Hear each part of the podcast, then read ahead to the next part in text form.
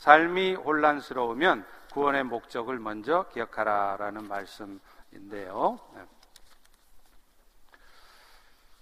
네. 우리 같이 출애굽기 19장 4절부터 6절 말씀 본문 합독해서 같이 읽을까요? 네, 시작. 내가 애굽 사람에게 어떻게 행하였음과 내가 어떻게 독수리 날개로 너희를 업어 내게로 인도하였음을 너희가 보았느니라. 세계가 다 내게 속하였나니 너희가 내 말을 잘 듣고 내 언약을 지키면 너희는 모든 민족 중에서 내 소유가 되겠고 너희가 내게 대하여 제사장 나라가 되며 거룩한 백성이 되리라. 너는 이 말을 이스라엘 자손에게 전할지니라. 아멘. 오늘 말씀은요, 여러분들이 이해하시기가 조금 어려울 수 있습니다. 왜냐하면 오늘 말씀은 구약의 율법이 어떤 의미가 있는 것인가를 신학적으로 설명을 하는 내용이기 때문에 그렇습니다. 따라서 처음에는 집중해서 들으시다가 나중에는 들어보니까 무슨 말인지 하나도 모르겠다 하면서 정신줄을 놓으시면 안 됩니다. 끝까지 집중해서 들으시기 바랍니다. 혹시 오늘 이 시간에 한번 들으면서 잘 이해가 안 되시는 분들도 계실 거예요. 그러면 어렵다고만 생각하지 마시고 집에 가셔서 반드시 다시 한번 들어보시기를 부탁드립니다.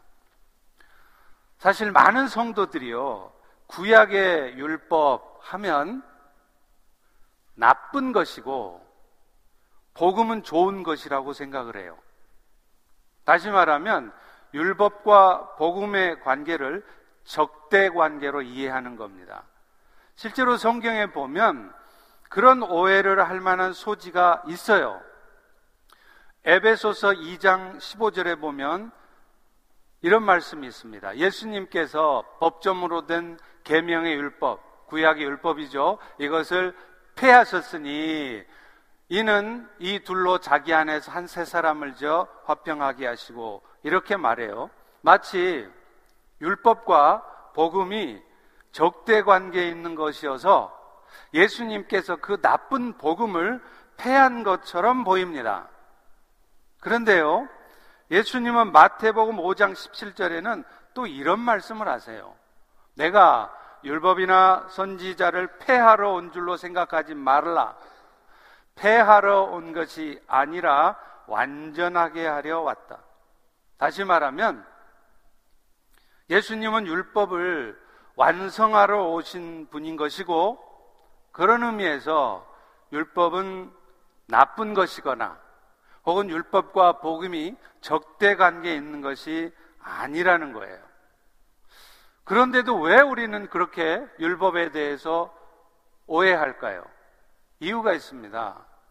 구약의 율법이 갖는 의미가 무엇인지에 대해서 잘 모르기 때문에 그래요. 신앙생활을 10년, 20년, 아니 30년, 40년 평생을 하셨어도 율법이 어떤 의미인지를 잘 모르니까 이런 오해를 하는 겁니다. 오늘 본문의 말씀은 바로 우리에게 이 율법이 어떤 의미가 있는가를 잘 설명해 주고 있어요. 사실 구약의 율법에는요, 두 가지 의미가 있습니다. 그 외에도 많은 의미가 있지만 중요한 의미가 두 가지인데 첫 번째가 뭐냐? 구약의 율법은 약속의 실체이신 예수 그리스도의 구원 사역을 미리 보여주는 거라는 거예요. 여러분, 성경은 약속의 책이라고 그러죠? 그잖아요. 옛 약속, 새 약속. Old Testament, New Testament. 그러면 여러분, 성경이 약속의 책이라고 그러는데 그 약속이 뭐야? 라고 물어보시면 정확하게 대답하시는 분들을 제가 별로 못 봤어요. 왜 그런 줄 아세요? 성경을 읽어도요, 부분만 읽으니까 그래요. 성경을 전체를 통으로 통독을 많이 하신 분들은 성경이 말하는 약속이 뭔지 정확하게 압니다. 왜냐하면 수도 없이 많은 곳에서 이 말씀을 하고 있기 때문에 그래요. 신약만이 아니라 구약에도 수도 없이 똑같이 약속을 하고 있어요. 오늘 꼭 기억하십시오. 성경의 약속이 뭐냐? 너희가 내 백성이 되도록 내가 만들 것이고 그래서 그것을 통해서 나 여호와가 하나님이신 것을 증거하겠다는 거예요. 다시 말씀드립니다. 성경의 약속이 뭐라고요? 너희가 내 백성 되고 되게 하고 그것을 통해서 나 여호와가 하나님이신 것을 증거하겠다는 게 성경의 약속이에요. 그리고 그 약속을 그러면 어떻게 이루시느냐? 예수 그리스도를 통해서 이루시겠다는 것이죠. 구약에 나오는 율법은 바로 이걸 미리 보여주는 거예요. 구약의 제사장들의 제사하는 모습을 통해서 예수 그리스도를 통해서 하나님의 백성들이 출생되게 되는 그 일을 미리 보여준 것이 구약의 율법이에요. 그런데 왜 율법이 나쁜 것입니까? 왜 이 율법과 복음이 적대 관계예요? 사실 구약의 율법에는요, 세 가지 종류가 있어요. 정결법이 있고요. 또 하나가 도덕법이 있고요. 사회법이 있어요. 여기서 특별히 정결법의 경우는 완벽하게, 완벽하게 그리스도를 통한 구원 사역을 예표해요. 구약시대 제사장들은요, 백성들의 죄가 용서받도록 하기 위해서 성전에서 피해 제사를 드리죠. 왜 그럴까요? 피는 생명을 상징하기 때문에 죄로 말미암아서 생명을 잃어버린 사람들에게 그 생명을 찾아주려면 생명의 상징이 되는 피의 제사를 드려야 되는 거예요. 그래서 피 제사를 드리는 겁니다. 그런데 이 피의 제사, 구약시대 제사장이 드렸던 피 제사는 뭘 의미하느냐면 예수 그리스도께서 십자가에서 자신의 몸을 속죄의 제물로 바치면서 속죄 제사를 드렸던 것을 미리 보여주는 거라는 거예요. 다만 이 구약의 제사장이 드린 이 구약의 율법에 따른 피제사하고 예수님이 드린 십자가의 제사는 중요한 차이가 있습니다. 뭘까요? 구약 시대 율법에 따라 드리는 제사는요. 한 번 드리면 끝나는 게 아니라 해년마다 반복해서 드려야 돼요. 왜냐하면 그 제사를 드려주는 제사장 자신도 인간 제사장, 죄가 있는 제사장이기 때문에 그래요. 그래서 이스라엘 백성들은요, 1년에 한 번 대속죄일, 욤키프르라고 하는 날이 되면요, 대제사장이 지성소에 들어가요. 뭘 들고요? 예수님을 상징하는 재물을 잡아서 그 재물의 피를 가지고 지성소에 들어가서 죄를 용서한다고 하는 속죄소 위에다가 그 피를 뿌립니다. 그러면 그걸 통해서 이스라엘 백성들의 모든 죄가 용서되어져요. 다만 그 효과는 1년밖에 없어요. 그래서 이 대제사장은 해년마다 같은 제사를 반복해서 드리는 겁니다. 자, 그런데요. 예수님의 십자가의 제사는 달라요. 예수님 자신이 무죄하신 분이잖아요. 그러니까 자기 죄를 속하는 제사를 드리는 게 아니에요. 다른 사람들의 죄를 속하는 제사를 드리는 것인데 이 예수님의 십자가의 제사는 한 번의 제사로 영원한 효력을 갖는 것입니다. 히브리서 10장 10절부터 12절도 이렇게 설명을 해요. 하나님의 뜻을 따라 예수 그리스도의 몸을 단번에 들이심으로 말미암아 우리가 거룩함을 얻었다.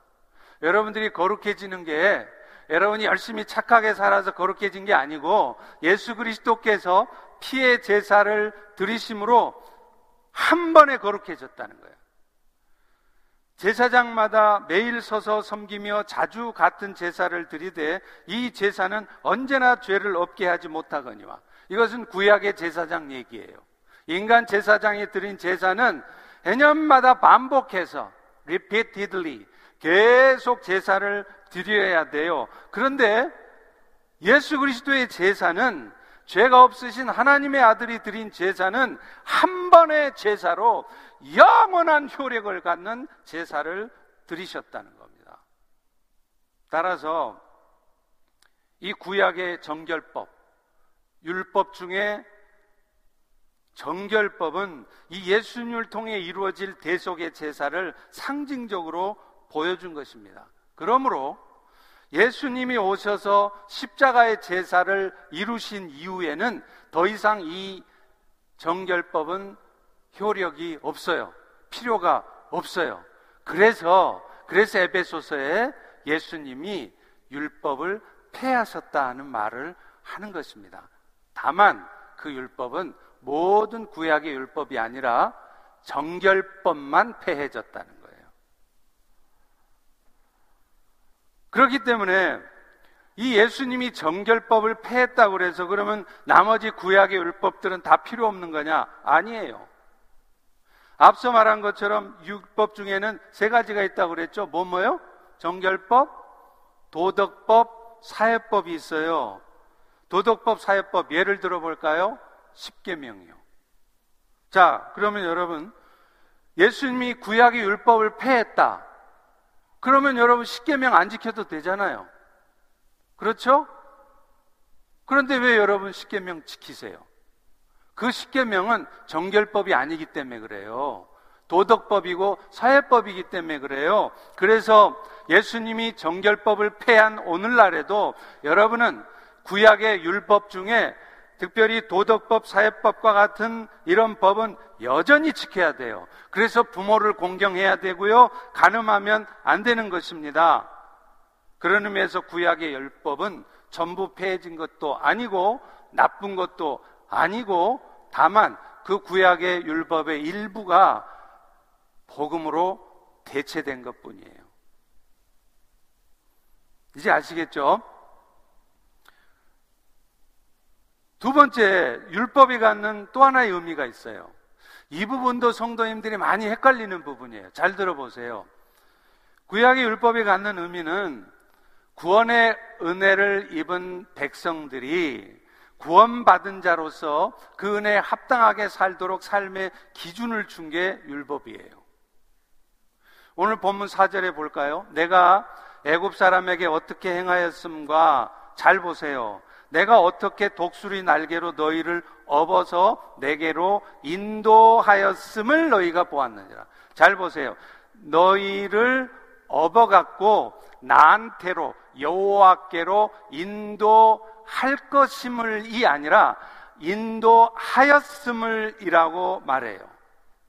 여기서 말하는 애굽은요, 바로 죄악된 세상을 상징하는 거죠. 따라서 하나님께서 이스라엘을 애굽에서 이끌어 내셨다. 과거형이죠. 이미 이끌어 내셨어요. 독수리 날개 업은 것처럼 업어서 이끌어 내셨어요. 이것은 이스라엘이 이미 죄악된 세상에서 빠져나와서 하나님 나라의 백성이 이미 되었다는 것을 말하는 것입니다. 그러므로 이미 애굽에서 빠져나온 이스라엘에게 율법을 주신 목적이 뭐냐? 너희들 이 율법을 앞으로 잘 지켜 그래야 너희가 하나님 나라 백성이 되는 거야가 아니라는 거예요. 이미 하나님은 그들을 독수리 날개로 업어서 여호와께로 이미 인도했어요. 애굽에서 이미 빠져나왔어요. 하나님 나라 이미 백성이에요. 그런데 그렇게 하나님의 은혜로 하나님 나라 백성이 되었다면 이제 너희들 그 하나님 나라 백성답게 살아가. 그래서 그 백성답게 살아가도록 삶의 기준을 준 것이 율법입니다. 율법에 대한 대단한 오해 중에 하나가 이거예요. 율법을 잘 지키면 구원받고 율법을 지켜 행하지 못하면 구원받지 못한다. 하나님 나라 백성이 안 된다가 아니라는 거죠. 5절에 보십시오. 너희가 내 말을 잘 듣고 내 언약을 지키면 너희는 모든 민족 중에서 내 소유가 되겠고 이 말씀도요 그래요. 너희가 내 언약의 말씀을 잘 지켜서 행하지 않으면 내 소유가 되지 못한다는 말이 아니에요. 너희가 너에게 준 율법의 말씀, 이 약속의 말씀을 잘 지켜 행할 때 비로소 하나님의 소유된 백성의 축복을 누리며 살게 될 것을 말하는 것입니다. 이것은 곧 오늘날 우리 시대에 적용을 해볼 수 있겠죠. 여러분, 여러분 모두는 이미 십자가의 은혜를 입어서 이미 구원에 이른 성도들입니다. 그런데 하나님은 여러분들에게 말씀을 주고 계세요. 그 말씀을 지키고 살래요.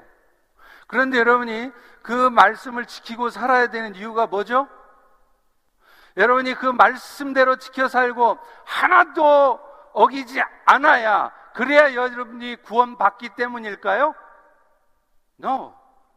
저를 포함해서 이 자리에 앉은 어느 누구도 하나님의 말씀을 하나도 빠짐없이 어김없이 지켜낼 사람은 한 사람도 없습니다. 그렇다면 우리가 말씀을 지켜 행함으로 구원을 받아내겠다는 것은 하나님께서 십자가를 통해 우리를 구원해 주신 그 구원의 의미를 잘 모르는 것이에요. 이미 십자가의 은혜를 믿는 믿음으로 구원은 얻었지만 다만 우리가 구원받은 자로서 하나님 자녀답게 살아가려면 말씀에 순종하는 삶을 살아야 되는 것입니다. 그래서 오늘 또 우리는 마음대로 죄를 지어도 되는 것이 아니라 말씀대로 순종하며 사는 것이지 열심히 말씀대로 순종하며 살 때에야 비로소 우리가 하나님 앞에 구원받는 백성이 되기 때문이 아니라는 것이죠. 이것은 마치 이스라엘이 이미 모세의 인도함을 따라 애굽에서 빠져나온 후에 그들에게 율법을 수여하신 목적이 그 율법의 말씀을 잘 지켜 행할 때 구원 백성이 되는 것이 아니라 구원 백성답게 살기 위해서 율법을 잘 지켜야 하는 것과 같아요. 여러분 이거를 제가 아브라함의 얘기를 통해서 증명을 할게요. 자, 여러분 아브라함이 하나님의 말씀에 순종해서 언약의 징표였던 할례를 받죠. 이 할례가 바로 율법을 상징해요. 자, 그런데 이 아브라함이 언약의 징표로서의 율법인 할례를 받은 것은 창세기 17장의 이야기입니다. 그런데 아십니까? 그는 이미 창세기 17장에 언약의 징표인 할례를 받기 이전 창세기 15장에 이미 하나님 앞에 의롭다고 인정을 받았어요. 창세기 15장 6절에 이렇게 말합니다. 아브라함이 여호와를 믿으니 여호와께서 이를 그의 의로 여기시니라. 바꿔 말하면 아브라함은 창세기 17장에 가서야 언약의 징표인 할례를 받았기 때문에 언약 백성 혹은 하나님의 백성됨이 아니라 이미 그 이전에 두 장 앞에서 장세기 15장에서 여호와를 믿는 믿음으로 말미암아 이미 하나님의 백성 의로운 자가 되어 있다 이 말이에요. 다만 그가 할례를 받은 것은 뭐냐? 내가 언약 백성임을 확증시키는 거예요. 여러분들이 말씀을 잘 지켜 살 때 그것이 바로 여러분이 하나님 앞에 구원받은 하나님의 자녀인 것을 확증시켜 주는 것이지 그것 때문에 여러분이 구원을 받는 것이 아니란 말입니다. 이스라엘 백성들이 율법을 받은 목적은 이미 하나님의 백성된 자가 백성답게 살려면 이렇게 살라고 주신 것이지 그 율법의 말씀을 잘 지켜 행할 때 비로소 하나님 나라 백성이 된 것을 말하는 게 아니라는 거예요. 오늘 우리가 말씀대로 순종하며 살아야 되는 이유는 구원받기 위해서가 아닙니다. 구원받은 자로서 그 은혜에 감사하는 삶이고 하나님의 자녀다운 삶을 살기 위함이고 하나님의 뜻을 이루기 위함인 것이에요. 자, 그렇다면 이제 구원받은 백성으로 산다는 것. 그것은 구체적으로 어떤 삶을 말할까요? 오늘 본문은 세 가지를 얘기해요. 하나님의 소유로 거룩한 백성으로 제사장의 사명을 감당하며 사는 것이에요. 오늘 본문 5절과 6절에 보십시오. 너희는 모든 민족 중에서 내 소유가 되겠고 너희가 내게 대하여 제사장 나라가 되며 거룩한 백성이 되리라. 첫 번째로 우리가 하나님 백성으로 산다는 것은 하나님의 소유된 자로 산다는 거예요. 근데 여기서요, 이 소유가 된다는 뜻은 뭐냐면 평범한 소유물을 말하는 게 아니라 아주 값진 보물을 말해요. 따라서 이스라엘은 열방 중에서 가장 귀하게 여기는 백성이 된다는 것입니다. 실제로요, 실제로 이사야 43장 1절부터 4절에 보면 이렇게 말해요. 내가 너를 구속하였고, 내가 너를 지명하여 불렀나니 너는 내 것이라. 내가 애굽을 너의 속량물로 구스와 스바를 너를 대신하여 주었노라. 네가 내 눈에 보배롭고 존귀하게 여겨진다는 거예요. 여러분, 하나님은요, 이스라엘 백성들을 오늘날 신약 백성인 여러분들을 아주 보배로운 존재로 여기신다는 거예요. 그래서 무슨 짓을 하시느냐? 한 나라 애굽을 여러분을 위해서 희생하신다는 거예요. 구스와 스바를 여러분을 위해서 희생하신다는 거예요. 사실 한 나라뿐입니까? 그분은요, 우리를 위해서 독생자이신 예수를 희생하셨어요. 저도요, 여러분은 잘 모르시겠지만, 미국 오기 전에 아들 하나를 잃었습니다. 그래서 그 아픔을 알아요. 그런데 그 아들은 낳은 지 얼마 되지 않아서 갔기 때문에 마음에 그렇게 많이 남아있지는 않았습니다. 그래도 많이 슬펐어요, 그때. 더구나 여러 아들 중에 하나였기 때문에 더더욱 그랬을 것 같아요.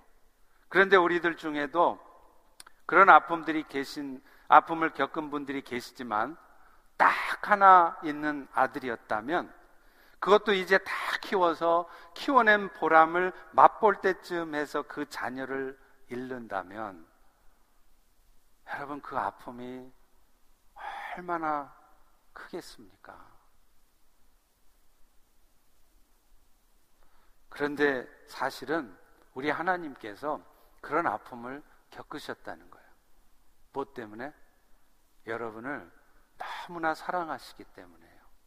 여러분을 너무나 보배롭고 존귀한 자로 생각하시기 때문에 그런 희생을 치르셨다는 겁니다. 그러니 여러분이 지금 얼마나 보배로운 자예요. 그런데 여러분, 무엇 돈 좀 없다고, 무엇 좀 가진 거 없다고, 무엇 좀 하는 일 좀 안 됐다고, 무엇 좀 남한테 속상한 얘기 좀 들었다고, 그것 때문에 막 절망하고 속상하고 열등감 갖고 왜 그래 사십니까? 여러분이 지금 얼마나 하나님 앞에 보배롭고 존귀한 존재인지 모르세요? 자존감을 가지세요. 잠시 직장 잃을 수 있어요. 잠시 돈 없을 수 있어요. 좀 마음에 상처되는 말 들을 수 있어요. 그것 때문에 뭘 그리 분노하시고 뭘 그리 불편해 하십니까? 여러분 스스로를 왜 그렇게 스스로 낮추세요? 왜 열등감을 가지고 사세요? 왜 교회 못 나오세요? 우리 교인들 중에 어떤 분들 직장 이름은 창피해서 교회 못 나온대요. 왜 그게 창피합니까? 여러분이 얼마나 보배롭고 존귀한 존재인데요. 로마서 8장 32절은 우리에게 이런 말을 해요. 자기 아들을 아끼지 않고 우리 모든 사람을 위해서 내주시니가 어찌 그 아들과 함께 모든 것을 우리에게 주시지 않겠느냐? 그러니까 가장 소중한 아들을 여러분을 위해 희생하셨대요. 근데 뭐가 아까워서, 뭐가 아까워서 여러분에게 안 주시겠냐는 거예요. 그런데 왜 안 준다고 그렇게 불평들을 하세요? 여러분 인생에 뭔가가 주어져 있지 않다면 그것은 하나님께서 여러분을 사랑하지 않기 때문이 아닙니다. 하나님이 때를 기다리시는 거예요. 여러분이 그 은혜를 받기에 합당한 모습이 되어지기를 기다리시는 것일 뿐이지 여러분을 사랑하지 않는다거나 여러분의 아픔을 모르신 게 아니에요. 여러분에게 주시고자 하는 것이 아까워서가 아니란 말이에요. 여러분, 하나님의 소유로 산다는 것, 그것은 여러분 스스로가 내가 하나님 앞에 존귀한 존재인 것을 늘 기억하며 사는 것입니다. 오늘 본문 5절에도 분명히 세계가 다 내게 속하였나니 그러잖아요. 여러분의 아버지, 하늘 아버지는 세상을 소유하신 분이에요. 그 세상을 소유하신 분이 여러분을 가장 소중하게 여기면서 오늘 또 여러분의 삶을 축복하고 계세요. 그러므로 우리는 자신감을 가질 수 있어야 됩니다. 우리 옆에 분들한테 한번 물어보시죠. 예, 이렇게 물어봅니다. 너그 아버지 뭐 하시냐?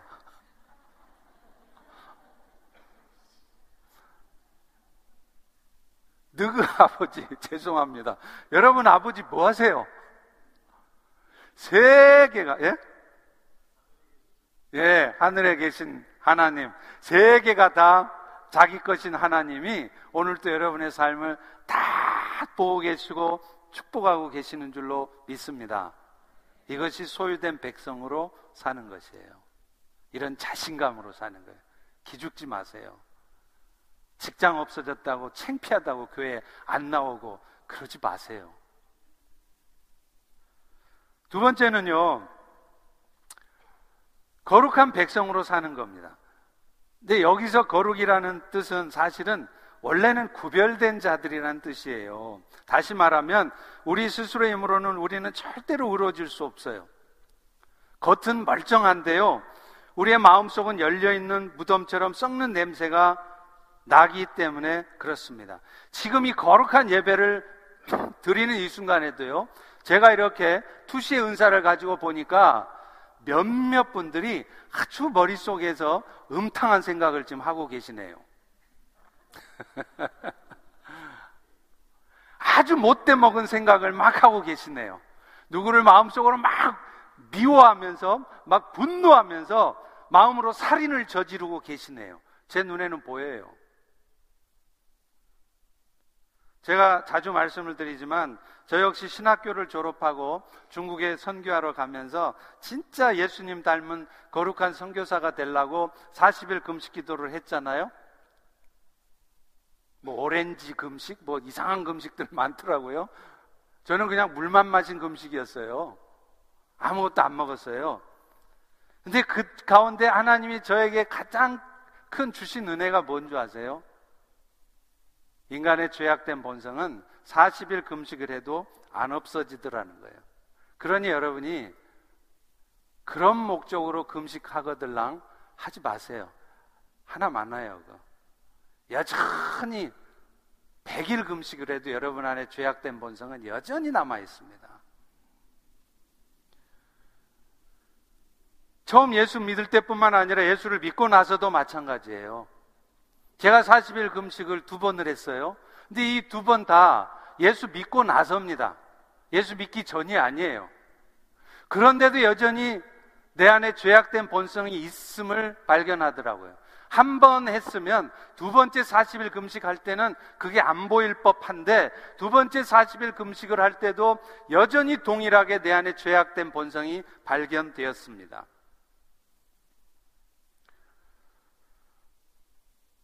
그래서 로마서 7장 19절 20절에 사도 바울 같은 훌륭한 사람도 이런 한탄을 해요.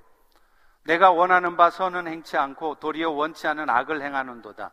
만일 내가 원하지 않는 그것을 하면 이것을 행하는 자는 내가 아니요 내 속에 거하는 죄니라. 이 죄라는 건 sinful nature를 말하는 거예요. 이거는 우리가 죄를 지어도 아무 책임이 없단 말이 아니에요. 그러니 마음대로 죄 지으십시오. 이게 아니에요. 이건 영지주의고 구원파 이단이에요. 죄 책임이 없다는 얘기가 아니라 그런 죄를 지을 수밖에 없는 형편이 우리의 형편, 여러분의 형편이라는 것을 말하는 것입니다. 그러니 우리가 예수를 믿을 때뿐만 아니라 예수를 믿고 나서도 마찬가지예요. 죽을 때까지도 여러분이 무슨 수로 하나님 앞에 거룩한 자의 삶을 살아갈 수 있습니까?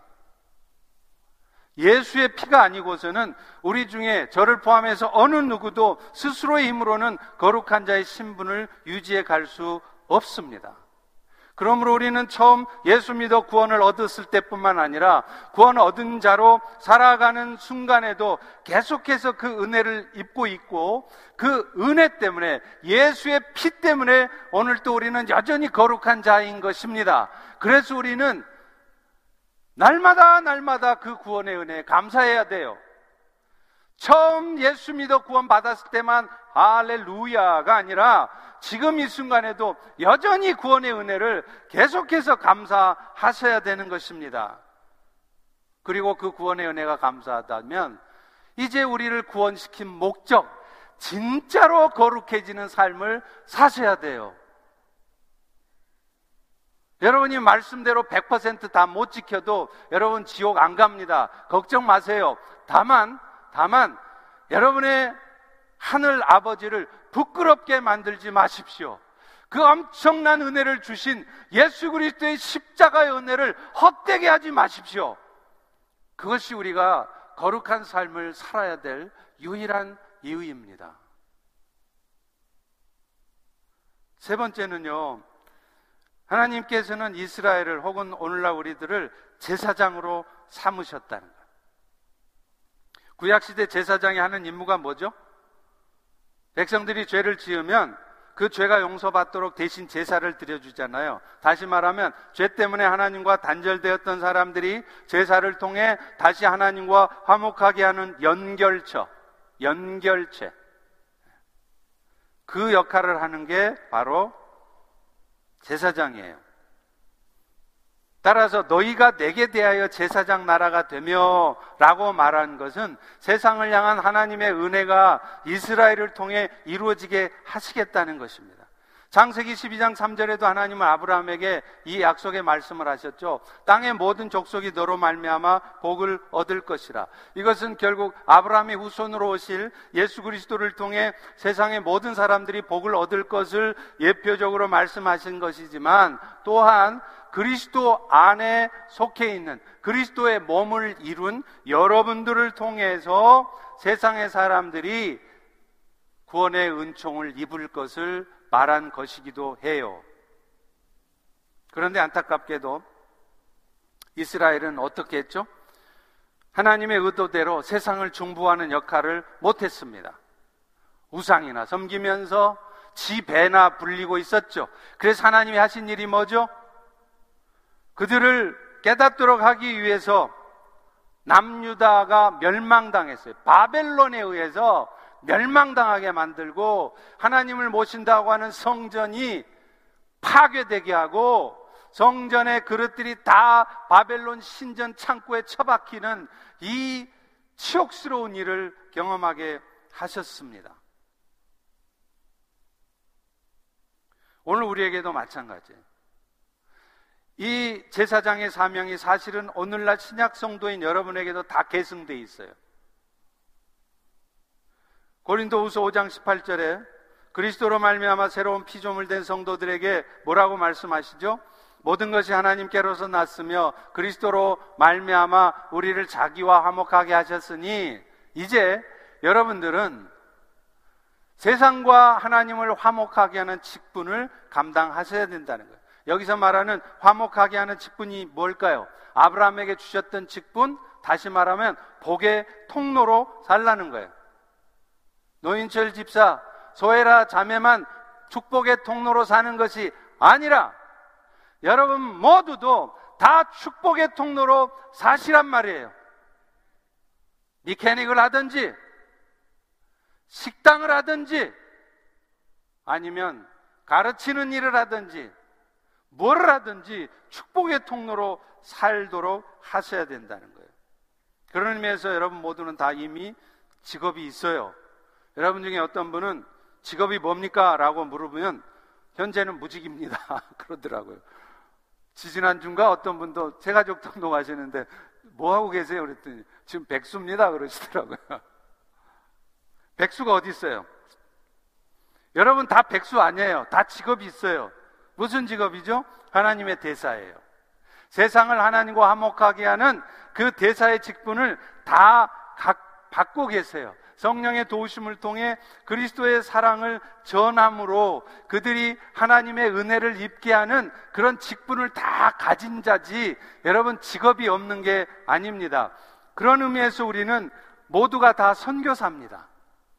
저나 우리 이다희 선교사님만 선교사가 아니라 여러분들이 다 선교사예요. 옛날에는 가는 선교사, 뭐 보내는 선교사 뭐 했잖아요. 그런 거 없어요. 보내는 선교사가 어디 있습니까? 여러분은 다 가는 선교사예요. 아프리카뿐만 아니라 우리가 살고 있는 이 메릴랜드 지역, 몽고메리 지역에 소외되고 도움이 필요한 사람들에게 보냄받은 선교사예요. 어제 우리 조나단 전국 환송 예배 했잖아요. 그 조나단이 그랬대잖아요. 아빠 피터스 그릴 운영하는데 음식이 맛있기로 소문나고 좋은 재료를 쓴다고 소문나서 손님들이 막 와요. 그래서 값을 올릴까? 그러면 그 아들이 올리지 마세요. 왜요? 좋은 음식을 좋은 가격에 공급하는 것이 우리의 사명이다. 저는 우리 좌나단이 정말 훌륭한 선교사였다고 생각합니다. 우리는 그렇게 살아야 된다는 거예요. 그것이 여러분이 선교사로 사는 거예요. 사실 오늘날 우리 인생 가운데 이런저런 일들이 터지는 이유가 뭔지 아세요? 그거 좀 점검하고 살라는 거예요. 갑자기 병이 나기도 하고요. 갑자기 경제적으로 막 힘든 상황이 생기기도 하고요. 그런 일 괜히 생기는 거 절대 아닙니다. 그걸 통해서 네가 제사장으로 살고 있나 돌아보라는 거예요. 너는 무엇 때문에 지금 비즈니스를 하고 있고, 너는 무엇 때문에 직장 생활을 열심히 하고 있니?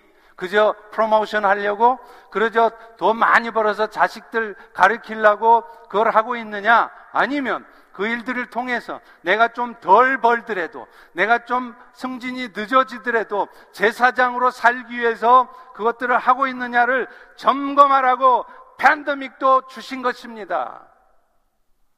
바벨론을 멸망케 하신 하나님이 괜히 남유다를 멸망하게 하셨겠어요? 그런 걸 깨달으라는 거예요. 그런데 안타깝게도 우리는 이런 지금 팬데믹 같은 상황을 겪으면서도 여전히 깨닫지 못한다는 거예요. 그것이 안타까운 겁니다. 감사하게 저희 펠로시 교회는 이런 측면에서 이제 깨어나는 것 같아요. 더 많은 미션 팀이 생길 것 같아요. 축복의 통로 사역팀이 생겼고요.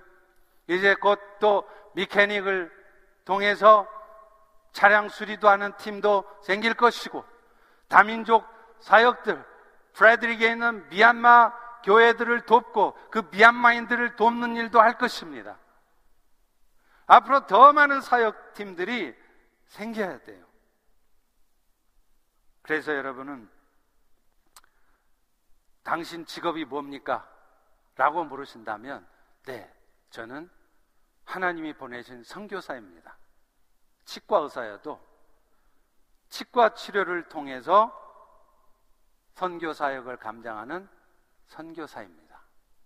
이렇게 대답할 수 있어야 합니다. 마지막으로 이 제사장 으로 사는 것과 관련해서 구체적인 부분을 다뤄 보려고 하는데요. 그것은 제사장으로 산다는 것이 결국 뭐냐? 일상이 선교가 되게 하는 것입니다. 텍사스 오스틴에 있는 City Life의 조나단 도슨이라는 분이요. 선교적 삶을 위한 몇 가지 쉬운 방법을 제안을 해요. 그는 이렇게 말합니다. 선교라는 것은 이미 충분히 바쁜 우리의 삶에 이벤트를 하나 더하는 것이 아니라 여러분의 일상의 삶 자체가 선교라는 거예요. 그래서 그는 몇 가지를 제시를 하는데 첫 번째, 비크리스찬들하고 밥을 먹으라는 거예요. 여러분 식사를 누구랑 하세요? 맨날 맨날 같은 교회에 댕기는 교인들하고 이 지방을 가도 항상 교인들하고 밥을 먹어요. 비그리스도인들하고 밥을 먹으래요. 하루에 세 끼 먹으면 적어도 한 끼는 반드시 비신자들하고 먹으라는 거예요. 점심 편하게 아는 사람끼리 아니면 그것도 싫으면 아예 혼자 먹으려 그러지 마시고 직장 동료 중에 주변의 사람 중에 비크리스찬들을 초대해서라도 꼭 식사를 같이 하라는 거예요. 두 번째요. 운전하지 말고 걸어 다니래요. 의도적으로요. 그래서 사람들에게 인사의 말을 건네고 이야기를 시작하라는 거예요. 그러면 그것이 가스도 아끼고 지구와 사람도 구해낼 수 있다는 겁니다. 저도 종종 그렇게 하려고 많이 노력해요. 저는요, 아침에 기도하는 시간이 끝나잖아요? 그러면 일부러 팍 나가요. 집에 앉아 있으면 자거나 헛짓하니까. 물 두 컵을 벌컥벌컥 마시고 밥 먹기 전에 무조건 나가요. 그래서 동네를 한 바퀴를 돌면서 기도도 하고 사역에 대한 구상도 매일 합니다. 그 과정에서 반드시 사람들을 만나요. 지난주에도 마주친 할아버지 한 분에게 말을 걸었어요. 한국 사람처럼 보여서 안녕하세요 하고 말을 걸었더니 베트남 사람이더라고요. 그러면서 자신은 베트남 전쟁 때 한국군하고 함께 전투를 했대요. 순간 긴장이 팍 되잖아요. 아니, 베트콩? 베트콩이 어떡하지? 근데 다행히 베트콩이 아니라 월남군이었어요. 그래서 한국군하고 같이 협력해서 작전을 했대요. 그래서 허리에 밴드를 메고 계시길래 건강이 좀 안 좋으세요? 그랬더니 괜찮대. 블러드 프레셔만 고혈압만 좀 있지 건강하대요. 그래서 제가 아주 자신 있게 얘기했습니다. 저는 암에 걸려 갖고요. 수술했어요. 그랬더니 이분이 태도가 확 바뀌는 거예요. 암에 걸렸냐고. 그러면서 막 유해주는 말을 하고 막 가까이 막 다가오고 막 자꾸 얘기를 걸어주는 거예요. 제가 적당한 때에 예수 그리스도의 복음을 전하려고 합니다. 할렐루야. 또 지난주에는요, 뱅글라데시 할머니를 만났어요. 몇 번 마주쳤는데 이분은 영어를 잘 못해요. 근데 겨우 의사소통이 돼가지고 손짓 발짓해서 딸과 함께 산다는 것을 알아냈습니다. 그런데요, 여러분 놀랍게요. 제가 방글라데시어로 된 오디오 바이블을 갖고 있어요. 그래서 제가 그걸 드리겠다 그랬어요. 그랬더니 좋대요. 10년 전에 제가 방글라데시를 방문을 했는데 그때 선교사님이 저한테 방글라데시어로 된 오디오 바이블이 있는데 가질 거냐요. 그래서 안 가져가려고 그러다가 내가 언제 방글라데시로 된 바이블을 듣겠나. 쓸 일이 없을 것 같아서 안 가지고 가려다가 그냥 그래도 선교사님이 주신 거니까 받아놨는데 10년 후 오늘 이때를 위함인 것인 줄 누가 알았겠습니까? 누가 방글라데시어로 된 성경도 아니고 오디오 바이블을 갖고 있냐고요? 하나님이 하신 일이죠. 걸으세요. 동네를 산책하면서 말을 걸으세요. 세 번째는 단골이 되래요. 우리는 도시 전역을 다니면서 어느 가게가 물건이 싼지 어느 음식점이 음식감이 싼지를 기가 막히게 알아요. 그래서 우리 성도들도 보면요. 매일 가는 가게가 달라져요. 조금이라도 싼 가게, 더 맛있는 가게를 찾아가니까. 근데 제가 한국에서 교회 섬길 때요. 제가 성도들에게 이런 얘기를 한 적이 있습니다. 여러분들, 맛있는 음식 하는 가게 찾아가지 마시고 맛없어서 손님 없는 가게를 찾아가시라고 그렇게 얘기했어요.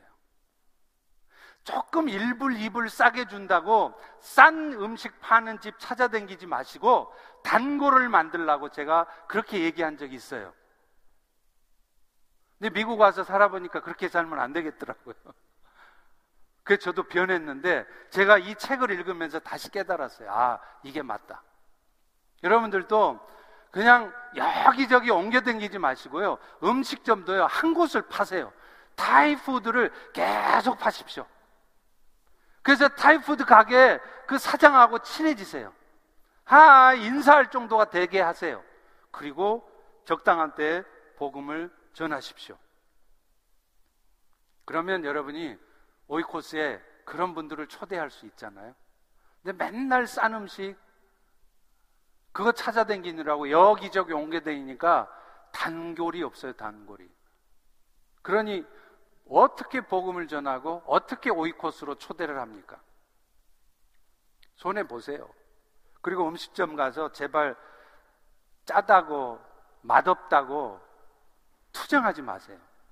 기도는 한껏 다 하고 맛있게 먹겠습니다. 예수님의 이름으로 기도합니다. 또 대화할 때는 뭐 목사님, 권사님, 장로님 막 해요. 그러다 음식 나오니까 좀 짰어. 이보시오 주인장 왜 이렇게 짜요? 그러지 마시라고요. 안 죽어요. 저처럼 암에 걸려도 안 죽는데 뭐 이렇게 걱정하세요? 좀 짜도 좀 짜네요. 짜고 맛있다고 그러세요. 또 비그리스도인들과 취미 생활을 함께 하래요. 저희가 이제 골프 동호회, 하이킹 동호회 만들었잖아요. 그거요, 제발 오해하지 마세요. 맨날 우리 교인들끼리 시간 정해서 골프 치고 하이킹 가라고 만들어 놓은 거 절대 아닙니다. 그러면 제가 당장 해체시켜 버릴 겁니다. 그 골프 하이킹 동호회를 통해서 비그리스도인들, 예수를 아직 안 믿는 사람인데 골프 좋아한다, 하이킹 좋아한다. 그런 사람들을 초대하라고 이거 오이코스 만들어 준 거예요. 취미 생활을 넌 크리스찬들하고 같이 해야 되죠. 마지막으로 이웃을 섬기래요. 저는요, 잔디를 깎으면요, 오지랖 넓게 옆집 잔디를 깎아줘요. 제 옆집이 필리핀 사람이에요. 처음에는 미안해 하더니 지금은 습관이 됐어요. 근데 얼마나 고마워하는지 몰라요. 여러분 옆집 옆집 옆집 한국분 계십니까? 그러면 괜히 음식 한번 해갖고 찾아가세요. 섬겨주세요. 그러면 친해지는 거예요. 말씀을 맺습니다. 스튜어트 머레이는 이런 말을 했어요. 선교는 믿음의 슈퍼 영웅보다 일상의 선교사들을 필요로 한다. 이름 없는 크리스찬들의 삶 속에 드러난 그리스도의 사랑, 수 없는 친절한 행동, 가족과 친구의 유대 관계 속에서 드러나는 진정한 제자도를 통해 이루어진다. 그리고 이런 사람들이 모인 교회가 바로 Stealth Church. 저는 이 말이 너무 멋있더라고요. 이 스튜어트 머레이 책을 보면서 와, 진짜 멋지다. 오늘날 세상 사람들은요, 이미 교회를 눈치채요. 그래서 여러분이 다가가면 이미 전하러 온다는 걸 다 눈치챕니다. 그러니까 눈치채지 못하게 다가가라는 거예요. 그게 Stealth Church라는 거예요.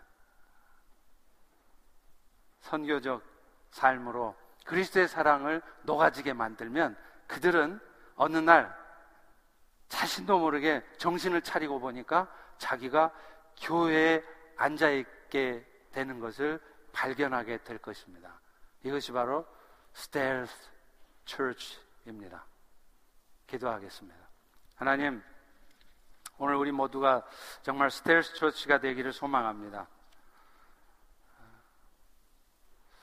보이지 않게 그리스도의 사랑을 우리의 삶 속에서 실천할 때, 제사장으로 살아가고자 할 때, 하나님께서 우리를 구원하신 그 구원의 목적이 이루어지게 하시고 특별히 스텔스 처치로서 어, 선교적 교회가 될 수 있도록 우리 모두를 축복하옵소서. 예수님 이름으로 기도합니다. 아멘. 우리 다